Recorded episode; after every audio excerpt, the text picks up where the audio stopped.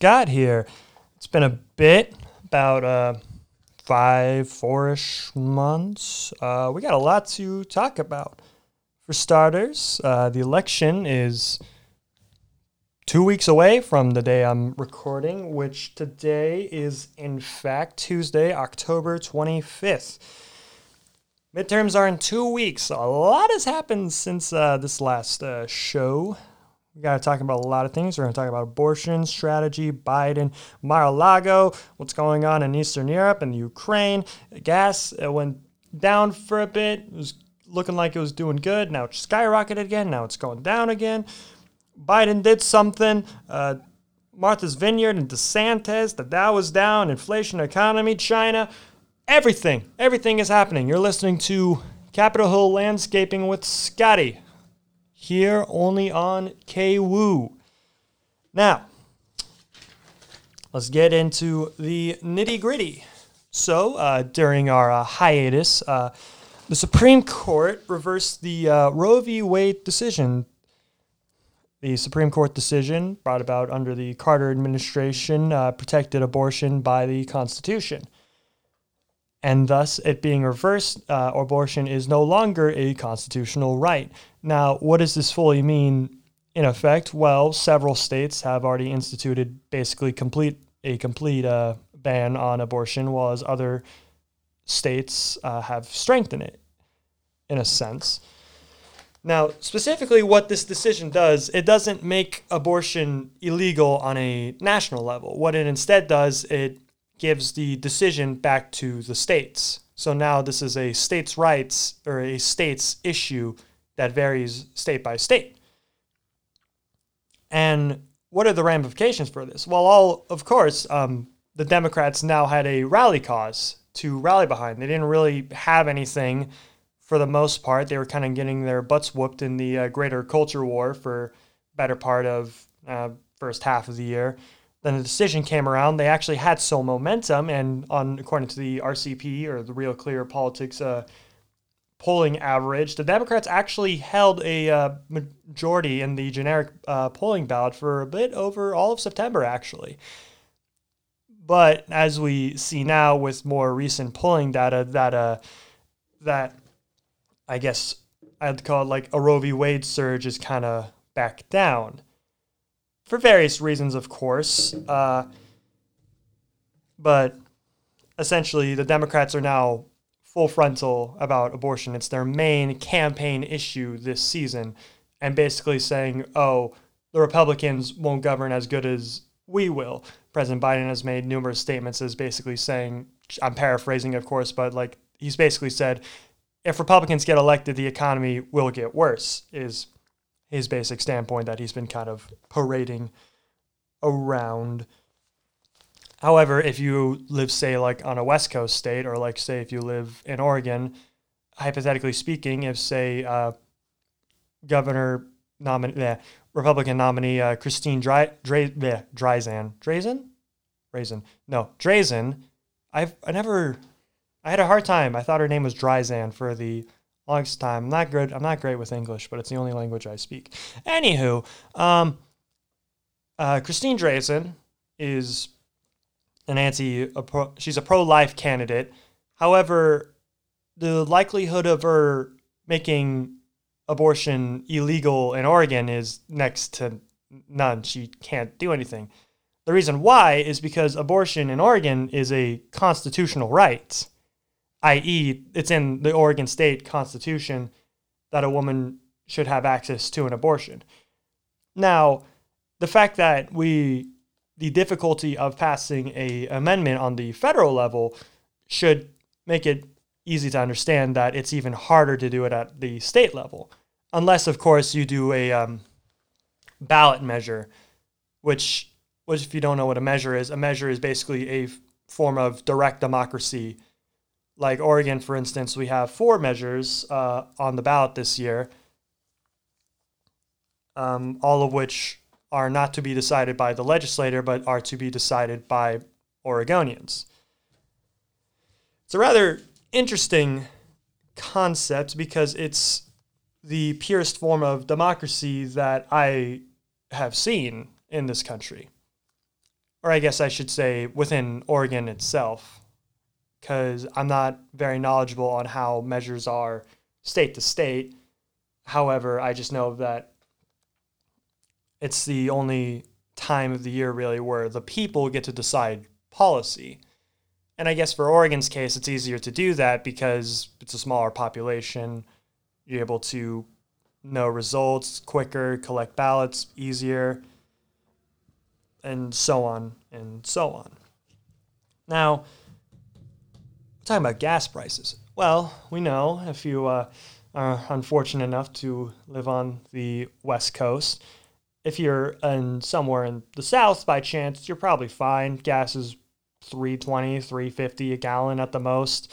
Uh, Oregon went up to five dollars and twenty cents in uh, my area the other day. It's back down to four ninety two a gallon the last time I checked. However, uh, I'm still a little upset about that personally. You know why? Because it is pretty expensive, even if you drive like an economic kind of vehicle, like I do. Like, uh, it's about fifty to fill up the tank. Now, if somebody so happens to have a bigger car that requires more gas to power it, then obviously they're going to be more impacted by it, of course.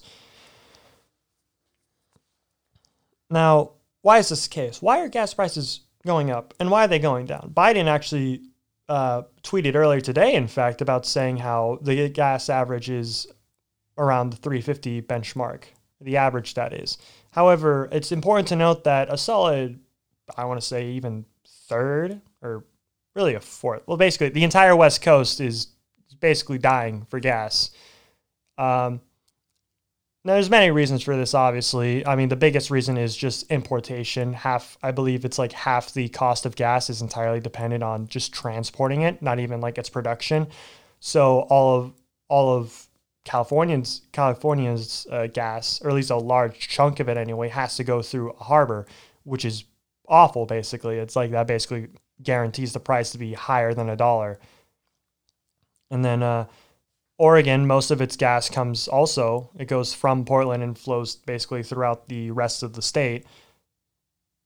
I was actually reading, uh, watching a video about how we might be expecting the big Cascadian earthquake, which would basically uh, screw over uh, the entire Pacific Northwest for the most part. And how basically saying, um, since our basically our point of entry for all our fuel in Oregon is kind of on the mouth of the Columbia River, it would create probably the worst wildfire uh, in human history. Well, not in human history, but like in North America. The worst wildfire in human history was um oh oh sorry about that. I hit the mic by accident. A little quick, I guess, fun fact, but the reason why the Australian outback exists is because um, the native people there accidentally burned the entirety to the ground i.e., the Australian outback used to be this very lush, beautiful jungle, much like the Amazon, and then it burned to the ground and has never recovered since. So, excuse me for using hyperbole, saying, oh, this is the worst wildfire in human history when it's cl- clearly not. Like picture picture the Amazon fire, but except when not there's like a few points and places that are on fire, but like the entirety of Brazil basically is on fire. That's basically what happened in Australia. Anywho, other funny news about oil, not really funny, haha, but funny, interesting. Uh, yeah, our strategic reserve of, of oil is, uh, we're almost dry. Like, we're almost completely gone of it. Biden is basically uh, releasing strategic reserves to keep prices down just enough so maybe his party can retain some momentum or hold on barely by any means necessary. However, this has come to a great cost, I would say. Not in terms of just strategic value. The US is not producing as much oil as it was. The shale oil revolution has kind of dwindled down. Production has been cut back. OPEC, the organization of oil producing economic like countries, basically said, yeah, we're slashing by uh, 2 million barrels. We're cutting production that much. Basically, meaning guaranteeing the price of oil will most likely go up mid November, early December, I'd say. I'm predicting personally, probably I will have to pay $6 a gallon at some point. Not enjoyable. Not in the slightest. So, what's a solution to fixing gas prices? Well, uh, there's really two options for President Biden because gas prices is on everyone's mind. Econo- it's important to note that when it comes to literally any election, most people will always, the majority of people will vote based on economics. You look at pretty much every trend of why a incumbent lost economics. Like Trump, for the most part, along with a bunch of uh, social unrest, lost because of COVID and basically how it screwed over his entire like working. Basically, he exploded the economy and then went downhill for there. People couldn't work, and then basically everybody, a lot of people's lives were absolutely ruined. And so you blame the guy on top, obviously, and then bada bing, bada boom, Biden gets elected. Anywho, Biden, what he can do if he wants to bring down the price of oil, he can either, he has a few options. Uh, one, incentives, not really that great. Basically, wiggling his fingers saying, well, produce oil, but it's probably not realistic. Then there's the two, there's a foreign way, basically uh, acknowledging the leader of Venezuela, I believe his name is Maduro, and basically opening up formal relations to then invest in that country's oil infrastructure in order to bring down prices or nationalize America's oil companies and basically force production. If he doesn't do any of these, then he's essentially a sitting duck for the most part. There's not much he can do, especially since the strategic reserve is uh, almost uh, completely empty. But like I said, it's on everybody's mind. Economics. Gas prices is just one part of it. Uh, cost of living has gone up. Oregon landlords are able to raise rents by a whopping 14% this year, which is astronomically high for a lot of people who are already struggling financially due from either the pandemic or inflation. But enough about economics for now. Hold on just a second.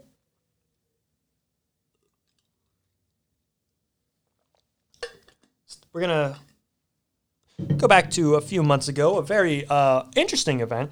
Um, so Trump has basically, when he left the White House, he basically went into exile in uh, Mar-a-Lago, a like fancy resort house that he owns in uh, Florida. And uh, it just so happens a few months ago, uh, this home was uh, raided by the uh, Federal Bureau of Investigation for the reason of possession of classified documentation that Trump wasn't allowed to have. Now, obviously, the backlash of this was immense from the GOP, who basically saw this as a targeting of Trump because Trump, as of now, stands is kind of the favorite for the 2024 Republican nomination. And it's most, and that has been solidified for the fact that uh, yesterday there was the Florida governor's debate where DeSantis basically said, I'm not, if I get elected governor again, because he's running for reelection this year, he's staying for that four years, leading a meaning a hypothetical DeSantis presidency will not happen until 2028. Anywho, basically, the raid on Mar-a-Lago was seen as uh, partisan politics. The FBI wasn't really super clear at first. There's an interview with Trump uh, following the raid there's also an, an investigation by the New York uh, Department of Justice that has launched into the investigation to the former uh, president's business dealings. All that good stuff has not really affect has how has this affected? Well, so far we don't know the long-term consequences of this because this is an ongoing investigation. Uh, reporting will continue on it, of course, and we'll I'll bring you updates on it if you're listening to this. But um, it's kind of an this is a rather ongoing event that could have impacts on 2024 for sure. Speaking of, or mentioning uh, Governor DeSantis again, there's been a spike in immigration, and thus, if you haven't been following, uh, Governor uh, Abbott of Texas and Governor DeSantis of Florida have been effectively they've been shipping migrants that arrive to the states or I guess specifically Texas or Florida, and then they uh, bus them to either, say, New York, for example, where the mayor of New York has declared a state of emergency because now you now have to deal with a, a massive influx of people coming to the city. And the city just does not have the resources and is not capable of handling such a dramatic increase in population. However, um, of this trend, which was kind of like an underground, it wasn't really an underground. It was just kind of like, oh, they're doing, they're busing migrants to basically northern states that are hardline blue states, effectively. Uh, of these, uh, Governor DeSantis uh, sent a plane, like a small private jet, to uh, Martha's Vineyard, which is like this very, very bougie, like liberal area like I believe the Obamas own a house there. Several other like high society celebrities own homes there. But they basically they arrive. DeSantis essentially just dropped them off in Martha's Vineyard, and then the and then they were the migrants were like kicked out or like relocated like two days later. Now, this uh, increased a, an enormous backlash, and there was an investigation launched to say, hey, is this even legal to do on DeSantis' part? Still ongoing. Not really seen any updates on that as of yet. Anywho, we get uh, going away from the U.S. We have an update on the Eastern Front, or Eastern Europe, or more specifically, uh, the war in Ukraine. Now, the war is still ongoing, it's raging on. Tensions have escalated quite a bit since our last reporting. Um, as I last reported, uh, the Russia was kind of stalled. It was kind of very much a static front. Russia wasn't pushing, or if they were pushing, they were maybe capturing like a mile per day of territory in Ukraine. However, uh, Ukraine made a ma- made massive uh, offensive gains, launching a counteroffensive in the northeastern region of the country, basically undoing five months of Russian progress essentially capturing recapturing more territory in five, in like two weeks than Russia did in the previous five months of the war. Uh, in reaction to this, President Putin has decreed a partial mob mobilization to fill in gaps in the front line, and has also issued uh, nuclear threats uh, alongside it. Not looking good, Biden commented. We are closer to Armageddon than in the 1960s Cuban Missile Crisis. Not an amazing time to uh, be alive. In other news, uh, President Lukashenko, the current dictator of uh, Belarus, might join in with Russia kind of more officially and open up, reopen the northern front once more. If you don't remember, Russian troops invaded northern Ukraine in through Chernobyl at the start of the war and were in the suburbs of Kiev, and they invaded through uh, Belarus. Belarus, Rus, Rus, either or. Um, interesting to note, however, is Iran has been um, giving suicide drones to Russia, and a new appointee to basically by Putin to lead essentially a new commander in chief of operations in Ukraine have in, have seen a massive increased uh, bombing of the western portion of the country, knocking out lots of power grids and effectively trying to uh, sort of terrorize the country in a way while also kind of trying to demoralize them. And all this has caused tension, global tension to rise. And we shall see how it develops in the coming months. I'm holding out hope for peace, but we'll see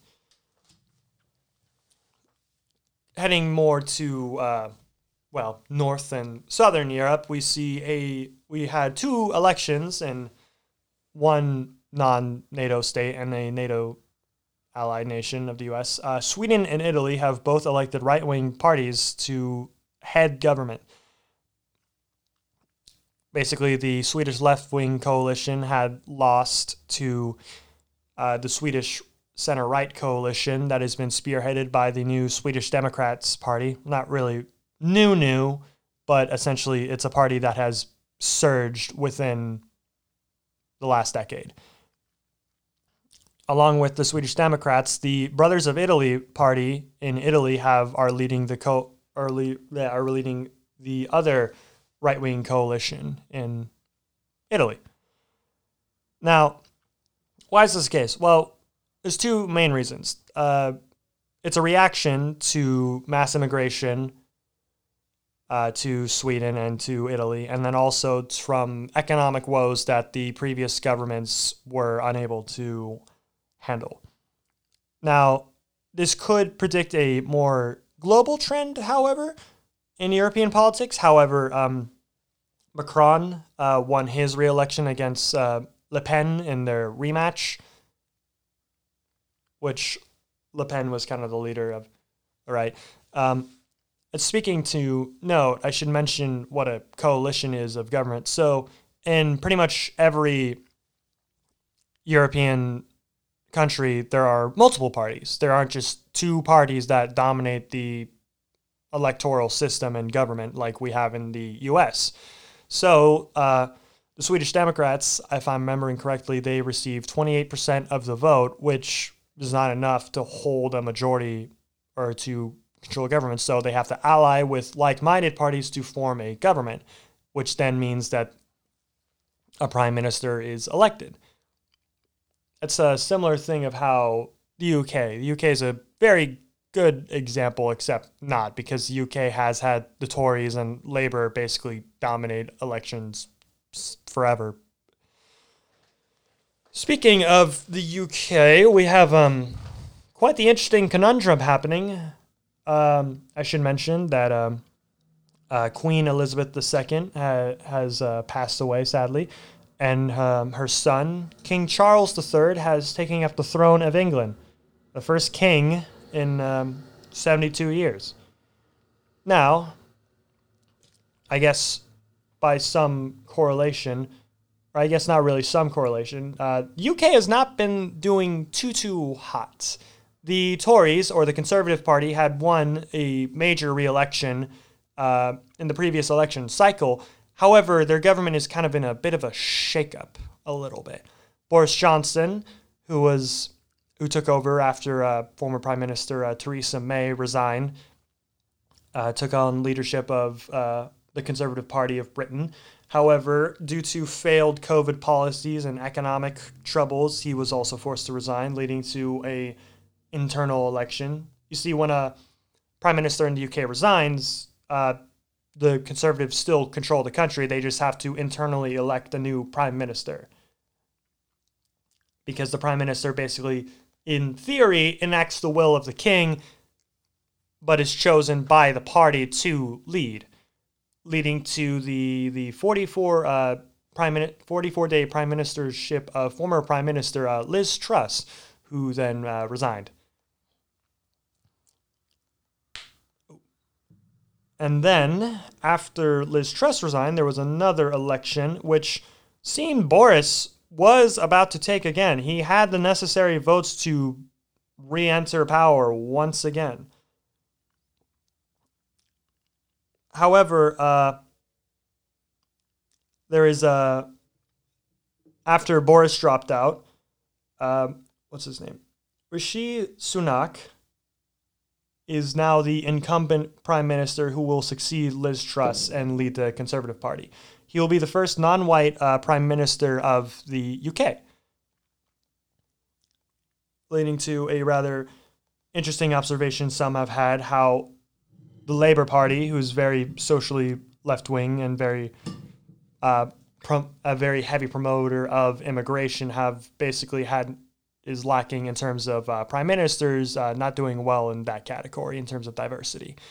Whereas the Conservative Party have had three female prime ministers and now have elected the first non-white prime minister of England.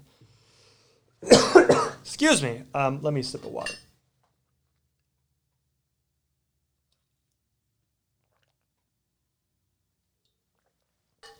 However, how will uh, Rishi Sunak lead? We don't know. He's coming in. However, this is quite the unprecedented shakeup in leadership, so we'll see if he stands firm and is able to lead the UK in a better way, in comparison to Liz Truss, that is.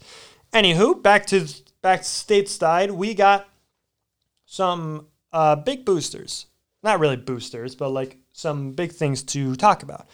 Um, if you remember from any of, if you've listened to the show last year, or not really last year, but a few months ago, I always ragged on Biden on how he could instantly improve his poll numbers by legalizing marijuana and forgiving student loan debt. Well, he's actually done both, except not really, if that makes sense. So, Biden has launched a student loan debt uh, forgiveness program up to where, depending on your status, what kind of grants you've taken, you can get up to 20K in student loan debt forgiveness if you qualify, and has also signed off on the release of any non-violent uh, possession of marijuana. However, both acts have failed and have not really failed, but have been met with scrutiny by basically everyone, all sides. the progressives, the conservatives, everybody's upset because this either does too little, it does too much, it's not good, it's bad, etc., etc., etc. He is not catching a break. Like I said, if he wanted to boost his numbers indefinitely, he would have wiped the slate clean with student loan debt altogether or completely made marijuana legal. However, the release of nonviolent drug offenders hasn't really seen that many prisoners released, as there are far more, as it turns out, a lot of uh, drug possession cases also included some other secondary charge that would not be annulled, for example.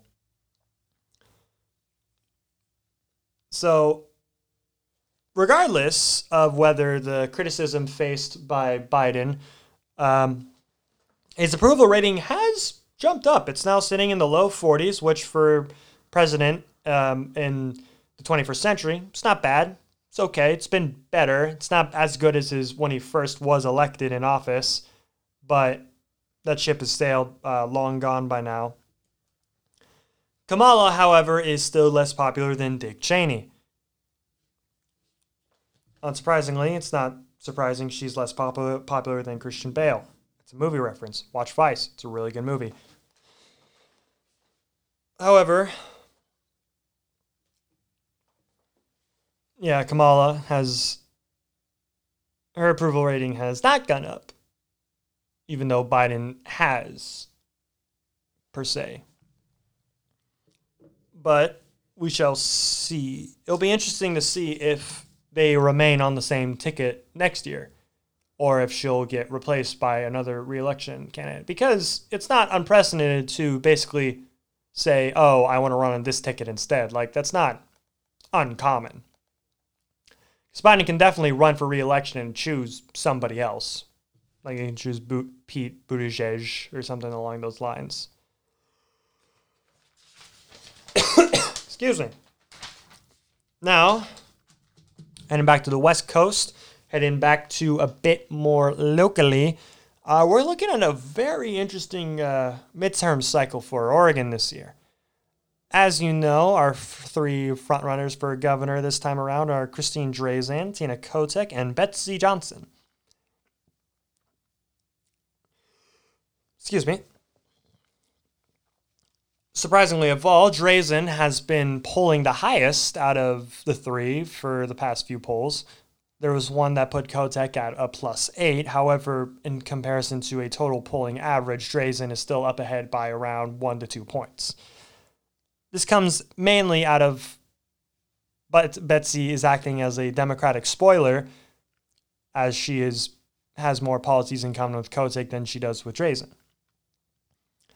It's kind of getting worrisome for the Kotek camp and campaign, as in President Biden had to make a stop in Portland the other day to basically raise support for Kotek.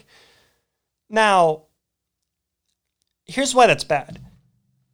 If a sitting president has to campaign, or if you need politicians to campaign for you in a state that you won by 16 points in the last election, that's not a good sign. Like, practically, it's just not a great sign in terms of my personal where I've traveled, I've been took a trip uh, over the coast, which the coast, despite being a more rural area, is traditionally a liberal enigma, if that makes any sense. because when we think of rural versus urban, we always associate one with the other. But in Oregon, the coast is always pretty liberal in most cases. And while on my trip, I was in Astoria checking out the film museum. Uh, I saw basically not a single Kotek sign, but I counted at least probably 40 Betsy's, meaning that Kotek, in terms of polling, will we won't see until the actual election day when we can get a fancy schmancy map. Uh, we'll see a very interesting map look alike. Is it possible that Betsy could win? I wouldn't say count her out. It's all there's always a chance. Don't say, oh, no chance. There's always a chance. Any one of these candidates can win, per se. After all, polling is always not accurate. There was only one poll in 2016 that predicted Trump would be president, which was to pretty much everybody a shocker at the time. So, in terms of polling aggregate sites, 538 and RCP are showing favor to Drazan winning. An interesting point to note is that uh, Phil Knight, founder of Nike, uh, namesake on the Phil Knight Stadium in the in uh, Eugene, has both given a million dollars to both uh, Drazan and Johnson. Why is this? Uh, well, Drazan and Johnson are both running on campaign of fiscal responsibility, i.e., less government spending, less taxes. For Phil Knight, that'd be good. I guess those Cortez shoes uh, coming in supplying the campaign funds this time around. Quite interesting. Quite interesting indeed. Going back to more national level, uh, Democrats. We touched on this early today, but in terms of just general midterms, the Dems were up in all of September. They got up to, I believe, the highest they really they got up to was about 1.8 points, nearly a two point, uh, a nearly two point lead in the generic ballot over Republicans. Which, if that was the case, you apply that to the election, would basically mean uh, government Democrat control. However, that is flipped. Republicans have had a seen a massive surge beginning at the start of October, and it doesn't seem to be going or slowing down anytime soon. RCP is predicting three GOP Senate pickups and three GOP governor pickups as long as uh, GOP control of the House of Representatives. Now, out of one of these, out of easily the most interesting race is the Senate race in Pennsylvania. In Pennsylvania, i.e., the Yeti, the Yeti man himself, uh, Fetterman versus uh, Dr. Oz, famous medical celebrity in his field. Now, what's interesting to note is that Oz, for most of the campaign, has been down by solid five, six points, most polls shows. Now he's only down by two in a most recent poll that I've seen. Other states, uh, Nevada is a toss up. It can literally go either way. Nevada is probably one of the key races for this election style. Then we get to Georgia. Georgia is a very, very interesting case. Now, if you don't remember, Georgia had a runoff election along with a separate Senate election that happened a few, about, I want to say, a month after the midterms uh, happened. Basically, the GOP lost both Senate seats in Georgia basically solidifying uh, the 50 50 Democrat control in the Senate. Now, why am I mentioning Georgia? Well, Georgia is a very interesting case. Herschel Walker, the Republican nominee, has been the subject of controversy. However, this controversy isn't impacting his polling, like, at all. It's strange. A lot of controversies say, for example, Mike Erickson who I've seen countless political ads saying that he's pro life, but he had his girlfriend had an abortion. And that's kind of like a center target to target him from winning in Oregon's 6th district, which is, I believe, last time I checked, still a toss up to a lean, i.e., a 1% Democrat margin. It's insane. It really goes to show that in terms of economics, economics will trump social uh, issues in terms of how people vote in an election cycle. So basically, what I'm saying is essentially people will ignore social policy for economic policy above all else. And this is kind of just a given. Foreign is another thing. However, in terms of foreign policy, the center of attention is obviously Ukraine, but both parties are pretty unanimous in their decision to want to uh, keep funding Ukraine's war effort against Russia. For basically the strategic reason of, well, we can just sell them old equipment, and at the same time, Russia, who we haven't really had the greatest relationship with, uh, can basically uh, drain itself trying to fight in Ukraine. Now, in terms of four states, I say obviously you're in Oregon, you're going to care about Oregon. But other states on a national level, Pennsylvania, Georgia, and Nevada are probably the three most key states uh, this election cycle in terms of the Senate control. If the Republicans have control of the Senate, Biden is essentially going to be a more lame duck president than he already was. What I mean by that is basically Biden's strengthening, like Save America, Build Back Better agenda has been severely watered down. They were able to pass it. They were finally able to convince Senator Manchin to uh, agree to how that agreed to sign off and vote for the bill. However, it's a very, very watered down version of what was originally Paul uh, promised, which it's good. He passed it. However, it's not going to be good in the future, as in somebody say opportunistic wants to run again in 2024, take the Dem nominee nomination from Biden, which in my opinion is very possible. I.e., the Kamala Biden ticket was really only so strong because there was this basically a united coalition to get rid of Trump. However, since Trump is at the moment no longer in office, that coalition is kind of dispersed and there's really not a united front anymore to where somebody can easily take the mantle from Biden. In terms of Bernie's successors, uh, Fetterman, who I had my eyes on because he seemed like the potential inheritor of Bernie's movement, is suffering from he suffered a stroke actually. If you don't recall, if you don't remember, uh, he suffered a stroke literally like the day of he won the Dem nomination for Senate in Pennsylvania. And so it'll be rather interesting to see how he acts. However, there's been a lot of questions about Fetterman's health, and I believe that's also contributing to his poll number. I.e., you have this sick this guy who's like sick guy. He's not he's not doing too hot. He's doing okay, and then he's running against this doctor who's like this wonder man of medicine and nutrition diet and stuff that's been on TV for like 15 years or whatever.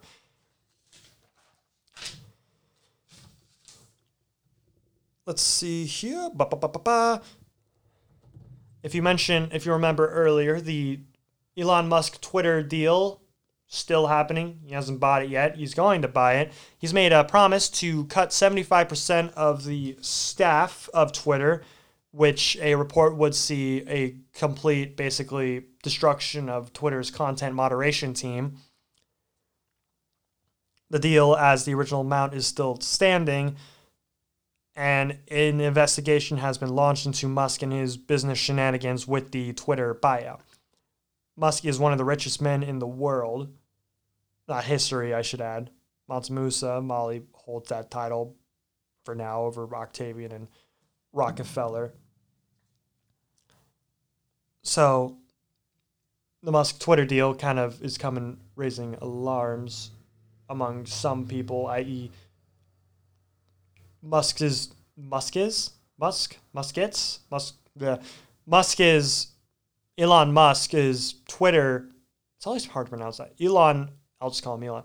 Elon's platform for Twitter so far, basically, he wants to make it a Wild West internet site. From my understanding, that's what he's planning on doing.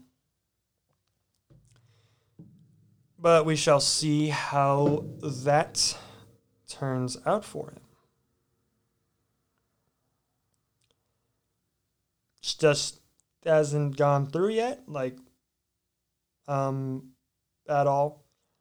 In other news, uh, the Russian Russia has uh, rejected Brittney Griner's appeal, meaning she will most likely face nine years in prison for the most part. Uh, Tom Brady basically sacrificed his family to uh, lose to the Panthers and to lose to the Steelers. So uh, he's not he's uh, he's not he's not doing too hot. I want to say uh, thank you for uh, tuning in this week and listening to me uh, babble and talk about uh, various and serious events uh, happening, you know, in the country and the state and up and down and you know, pretty much everywhere. Honestly, um, Thank you so much for tuning in. Please check out our other programming that's up on KWOO Voices on Spotify. Uh, check out our website, kwoo.com. You can just find it by just Googling KWOO and Google. It takes you straight to it. You can check up our schedule there too, what programs and shows we got lined up and going. Uh, I'll be back same time. If you're listening to this live, it will be uh, Tuesdays at 3 p.m except for the notable exception on the uh, November 8th. In that case, uh, it's going to be the Wednesday after the 8th, i.e., the 8th is election day after all. So I'm kind of going to be pretty pretty busy with uh, that. Thank you again so much for tuning in, and if you're listening live, back to your regularly scheduled programming.